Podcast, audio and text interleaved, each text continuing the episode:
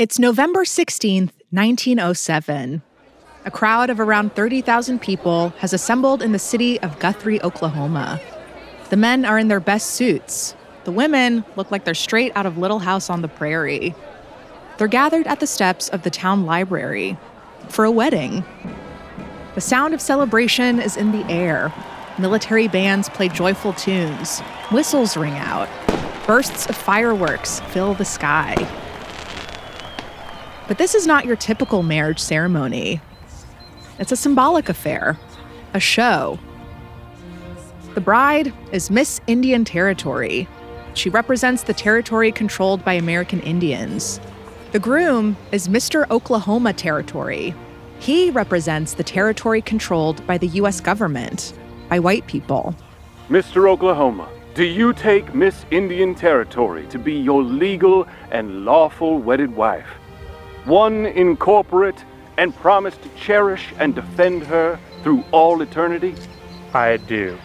This was a fake wedding, but it really happened.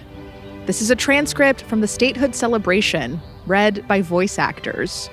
Miss Indian Territory, do you take this man to be your legal and lawfully wedded husband through all eternity? I do. Then I pronounce you man and wife. Ladies and gentlemen, I present to you for the first time the union of these two territories into the newest state in the nation, Oklahoma. You may now kiss the 25 million acre landmass. But not everyone was celebrating this union. Oklahoma's black communities never even got an invite. From Gimlet Media, this is Not Past It a show about the stories we can't quite leave behind. Every episode, we take a moment from that very same week in history and tell you the story of how it shaped our world. I'm Simone Polanen. On November 16th, 1907, 115 years ago this week, Oklahoma became the nation's 46th state. White settlers and certain American Indians united behind the state's formation but another group of residents was completely sidelined Black Americans, some of whom were also tribal citizens. It's a legacy that some people who identify as Black and American Indian are still trying to shake. So happy Thanksgiving, America! I've got a story about your colonialist history you probably haven't heard. After the break.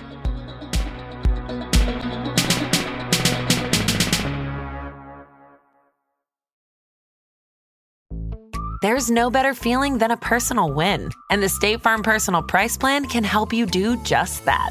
Talk to a State Farm agent today to learn how you can bundle and save with the Personal Price Plan. Like a good neighbor, State Farm is there. Prices are based on rating plans that vary by state. Coverage options are selected by the customer. Availability, amount of discounts and savings, and eligibility vary by state.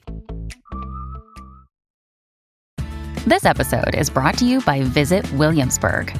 In Williamsburg, Virginia, there's never too much of a good thing. Whether you're a foodie, a golfer, a history buff, a shopaholic, an outdoor enthusiast, or a thrill seeker, you'll find what you came for here and more. So ask yourself, what is it you want? Discover Williamsburg and plan your trip at visitwilliamsburg.com. Life is a highway and on it there will be many chicken sandwiches. But there's only one McCrispy. So go ahead and hit the turn signal if you know about this juicy gem of a detour. Eli Grayson grew up knowing he was part black and part American Indian, Muskogee Creek to be exact. But he didn't know the full story, how these groups became intertwined. I'm below the generation of the generation that didn't talk about anything. And my dad, other than, oh, you're Creek, no, the old people really didn't talk about it. And Eli didn't ask. He left his family history unexplored for decades.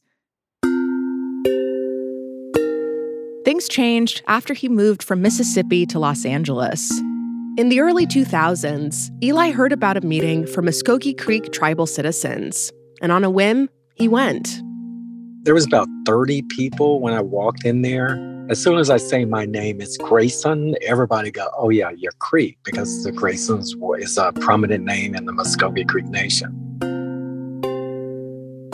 When Eli walked into this room of strangers, he felt moved, a connection to his ancestors. In Eli's words, it was almost like awakening a DNA memory. So he kept showing up to the meetings. I think it was the third meeting, someone said to me, Are you enrolled in the tribe? What do you mean enrolled? And well, you have to make application to be a citizen of the Creek Nation. You just can't claim you're Creek. It's a nationality, not a club. And I was like, what? You'll hear Eli use Creek and Muskogee Creek interchangeably, though you may have heard the tribe referred to as simply the Muskogee Nation. In order to officially enroll, Eli needed to look deeper into his family tree. Tribal citizens who lived in Indian Territory at the turn of the century were all listed on documents made by the U.S. government. These lists are called the Dawes Rolls. Eli scrolled through them, searching for a connection, and found some of his ancestors. They were marked on the rolls as Muskogee Creek by blood, as in descended from indigenous people. But as he continued digging, he discovered other ancestors had a different label. I started looking at my own family documents and seeing the word Creek Freedman, and then started to get mad. Mad because the term freedman is used to describe Black people who had once been enslaved. And in this case, not by white people, enslaved by American Indians my father's grandmother, my great grandmother, who was born in 1858, she was born enslaved. Her father owned her, and he was a Creek Indian. Eli found it hard to comprehend. I went and checked out books about the Creeks and started just kind of going through stuff. And then that's when I went, oh my God, my tribe enslaved people. You ever kind of hit your elbow and you go numb for a second in your elbow. My brain was like that. I was like, wait a minute, this isn't what I was taught. This is not in the movies. John Wayne didn't talk about this when he's talking about Indian tribes. Eli learned that in the mid 1800s, citizens of the Creek, Seminole, Cherokee, Choctaw, and Chickasaw nations, aka the five tribes, enslaved more than 7,000 Black people. Like in southern plantations, it was a select, relatively wealthy group of American Indians. And when the Civil War broke out, some tribal citizens sided with the Confederacy. After the war ended in 1865, the tribes signed treaties with the Union. These treaties gave tribal citizenship to the formerly enslaved, now freedmen, as well as their descendants. And for a time, the Muskogee Creek Nation and the Freedmen lived side by side in Indian Territory. Anti Black racism still existed, but as Eli learned, there was also room for strong alliances. During the post Reconstruction years, Freedmen did extremely well in the Creek Nation. Three tribal towns were actually established for them so they can have a political say so in our tribal government. Things were going relatively well for the freedmen, but that changed thanks to the push for Oklahoma statehood. Now, at this point, Oklahoma was not a state, it was Indian Territory. The five tribes came here starting in the 1830s. The US government forcibly removed them from the Deep South during the Trail of Tears. So, with few options, they built a home in this new territory. And for the next 50 years, it was all theirs.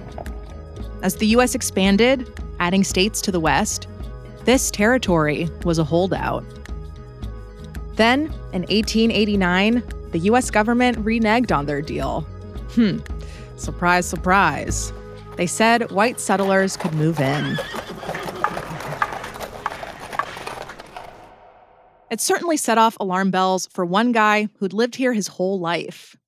His name was James Coody Johnson. Johnson was black, the son of a formerly enslaved couple. And as a freedman descendant, he was also a Muskogee Creek tribal citizen. Johnson was critical of statehood. He felt American Indians treated freedmen pretty well. They have not felt that we were intruders or usurpers of a part of their domain, but rather the Creeks have recognized them as citizens. This is a voice actor reading Johnson's testimony to Congress in 1906. We lived here side by side, and there grew up a friendship among the people of the different nationalities, and this friendship continues to exist up to this day. Johnson had been able to excel in Indian Territory.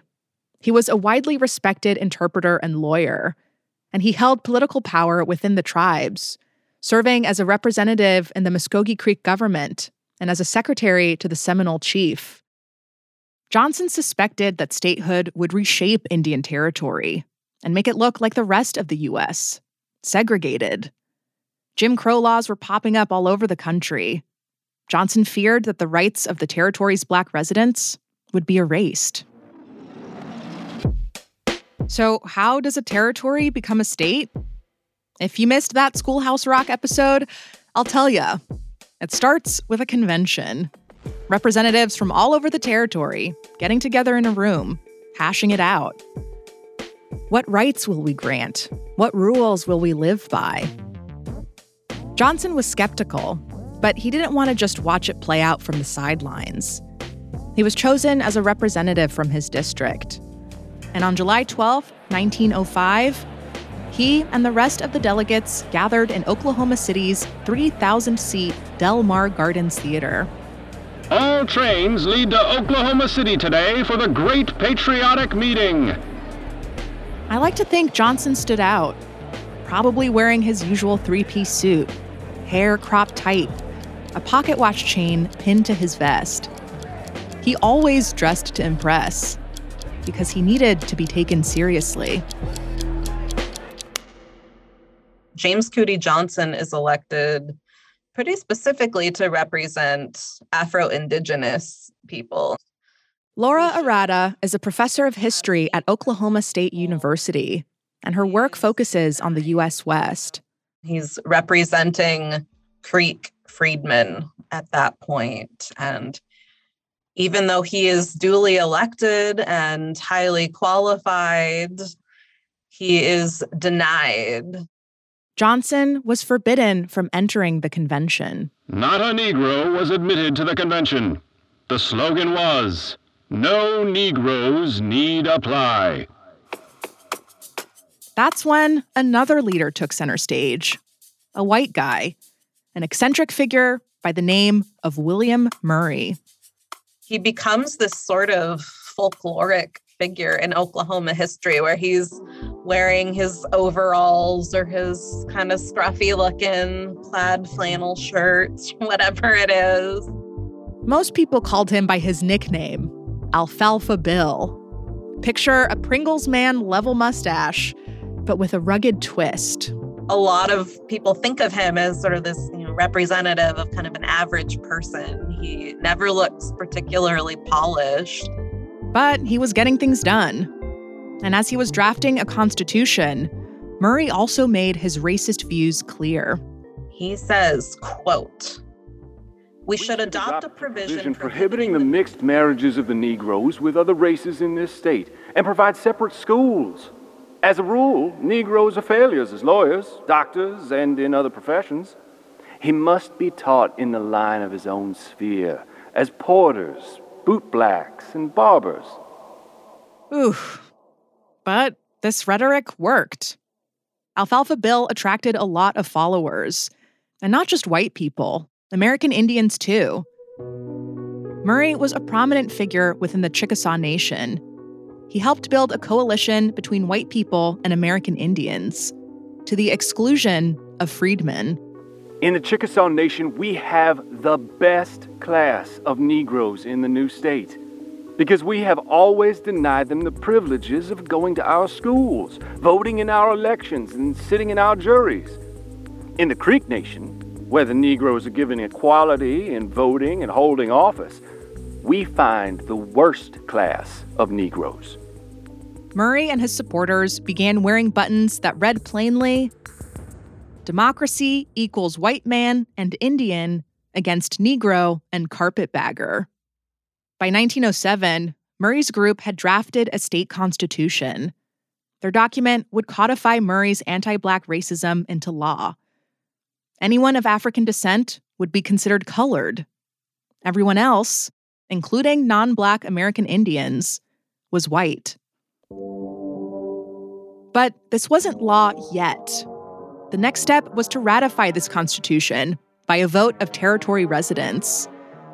As James Coody Johnson saw it, there was still a chance to block this thing. He'd built his own coalition. There has probably been no event in the history of the Negroes of said territories when more conservative action and sober thought is demanded than now. Johnson rallies black people across the territories and tries to stop the creation of Oklahoma in its tracks. That's after the break.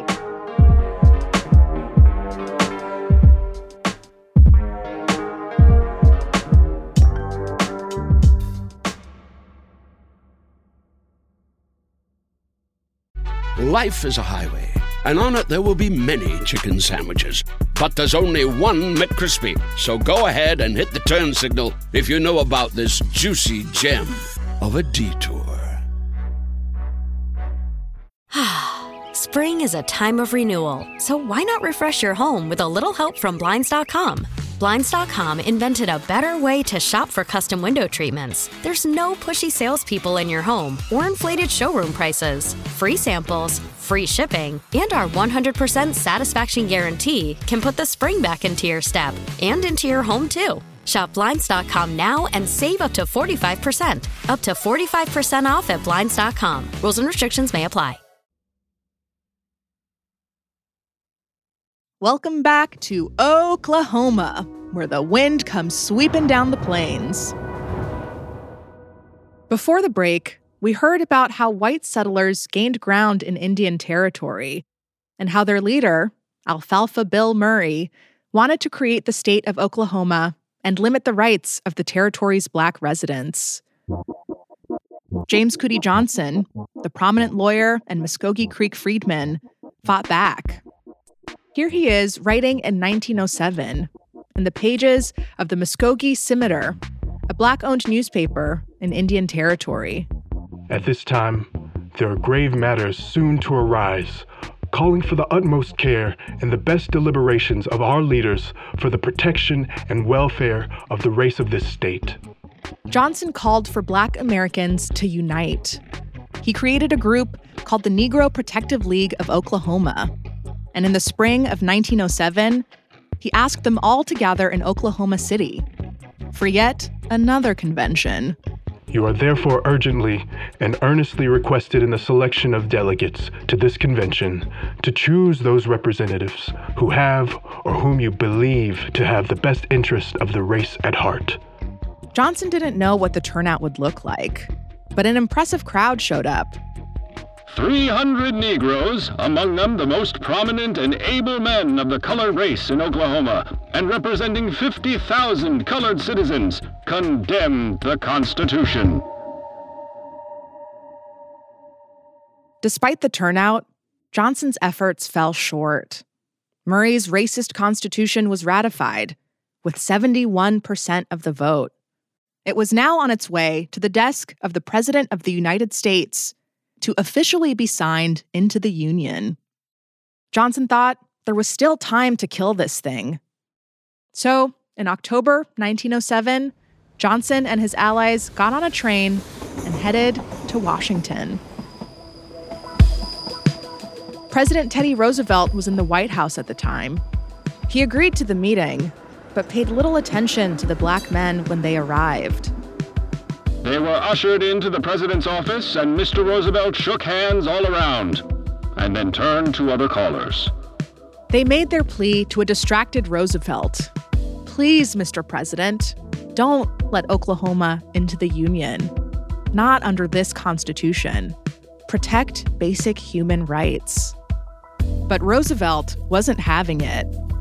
He bluntly told them, Please do not ask me not to sign it. So, what happened next? Well, I'm going to guess you saw this one coming. On November 16th, 1907, Teddy Roosevelt signed a presidential proclamation officially creating the state of Oklahoma. Johnson was diplomatic in the face of failure.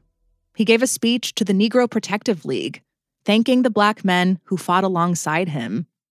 But Johnson's fears about statehood, well, sadly, they all came true. The first thing Oklahoma state lawmakers passed was Senate Bill 1. It segregated the state's train cars. Then, in 1910, a constitutional amendment blocked freedmen and other black Oklahomans from voting. The relationship between African Americans and the five tribes, it becomes kind of strange because. This is Donald Fixico, professor of history at Arizona State University. He studies American Indians and the U.S. West. The tribes are really trying to regain and to hold on to whatever that they have, and they're losing that. And so they begin to look at African Americans as also as intruders, also as outsiders. Donald has Muskogee, Seminole, Shawnee, and Sac and Fox ancestry. He says to keep in mind that American Indians were being heavily subjugated by the U.S. Their entire way of existence was under threat. Many were set on self preservation. They are against everything that is non native for good reason. And so they, and their biggest fear is that they're losing control over their own future and losing control of their identity. So freedmen, once brought in as tribal citizens, were pushed away. Over the course of the 20th century, all five tribes ended citizenship for freedmen descendants. Black tribal citizens were kicked out unless they could prove they shared American Indian ancestry by blood using the Dawes Rolls. And within the five tribes, well, debates are still raging over what makes a tribal citizen and who gets to decide. Whatever else we may be, we're all Creek Indians by blood. Here's Muskogee Nation Ambassador Jonodev Chaudhuri testifying before Congress earlier this year. And as a nation that has endured policies intended to exterminate us because we are Creek Indians by blood, citizenship and issues involving non Creek persons engender deep conflicting emotions. And Chaudhuri says this is a matter of self preservation, of trying to preserve a people almost wiped out by genocide. It should be up to the tribes to decide who belongs. One tribe has reversed course. In response to a 2017 federal court ruling, the Cherokee Nation once again allowed for freedmen descendants to enroll. Eli Grayson, who we heard earlier in the show, took on this debate. He got more involved in his tribe in the early 2000s and started pushing for change. One of the things I started doing as uh, president of the California Creek Association was seeking out people who claim to be Creek freedmen and inviting them to our monthly meetings. I'm like, you're Creek, you should be there. You got history to be told. I want to hear. And I actually got in trouble for it. I mean, we had members in California, regulars at our monthly meetings, call the chief of the Creek Nation and said, Eli Grayson is inviting the N blank, you know what I'm talking about, the N's to our meetings. And the chief called me and said, Hey, I heard you were inviting the N's to your meetings out in California. The chief repeated the racist complaints he had received in a can you believe what they're saying kind of way. But it made plain to Eli how some still felt about Black tribal citizens. Why am I hearing the need for Black people who were enslaved by these Creeks to say they need the blood of the people that enslaved them to have rights in the tribe? In Eli's opinion, all freedmen descendants should be able to enroll. He says blood metrics aren't the right way to define tribal citizenship.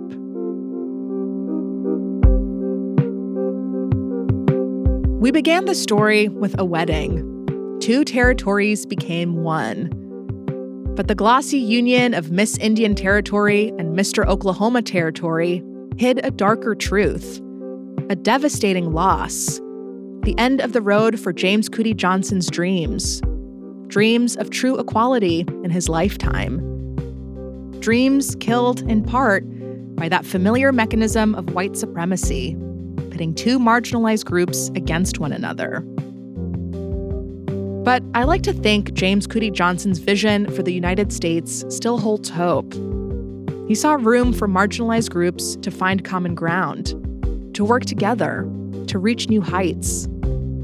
A vision the American Project has yet to fully realize. A vision still worth pursuing, all the same.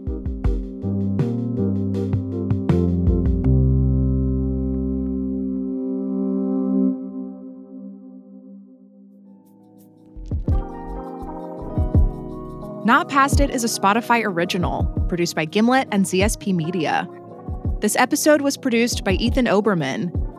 Next week, we're bringing back our story about the ultimate Thanksgiving sabotage. Before this day is over, every Indian brother, every sympathizer will go back to their homes with a different thought about what Thanksgiving Day means to the Native American. The rest of our team is producer Olivia Briley. Our associate producers are Ramoy Phillip and Nick Del Rose. Laura Newcomb is our production assistant. The supervising producer is Erica Morrison. Editing by Annie Gilbertson. Andrea B. Scott is our executive editor. Fact checking by Ian Michael. John Butts voiced James Coody Johnson. Ben Britton voiced William Murray, the Reverend, and newspaper clips. Laura Newcomb voiced Miss Indian Territory, and Ethan Oberman voiced Mr. Oklahoma Territory. Sound design and mixing by Emma Munger. Original music by Sax Kicks Ave, Willie Green, Jay Bless, and Bobby Lord. Our theme song is Toko Liana by Coco Co, with music supervision by Liz Fulton, technical direction by Zach Schmidt, show art by Elise Harvin and Talia Rockman. The executive producer at ZSP Media is Zach Stewart Pontier. The executive producer from Gimlet is Matt Schiltz. Special thanks to Sterling Cosper and also to Gary Zellar. If you want to learn more about the Muskogee Creek Freedmen, you can read his book, African Creeks, which helped in researching this episode.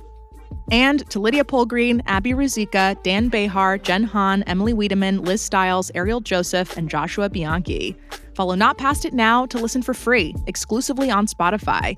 Click the little bell next to the follow button to get notifications for new episodes. And while you're there, hey, why don't you rate us five stars? You can follow me on Twitter at Simone Polanen. Thanks for hanging. We'll see you next week. Okay, well, send my granny a note saying I didn't cuss anybody out in the goddamn I normally do.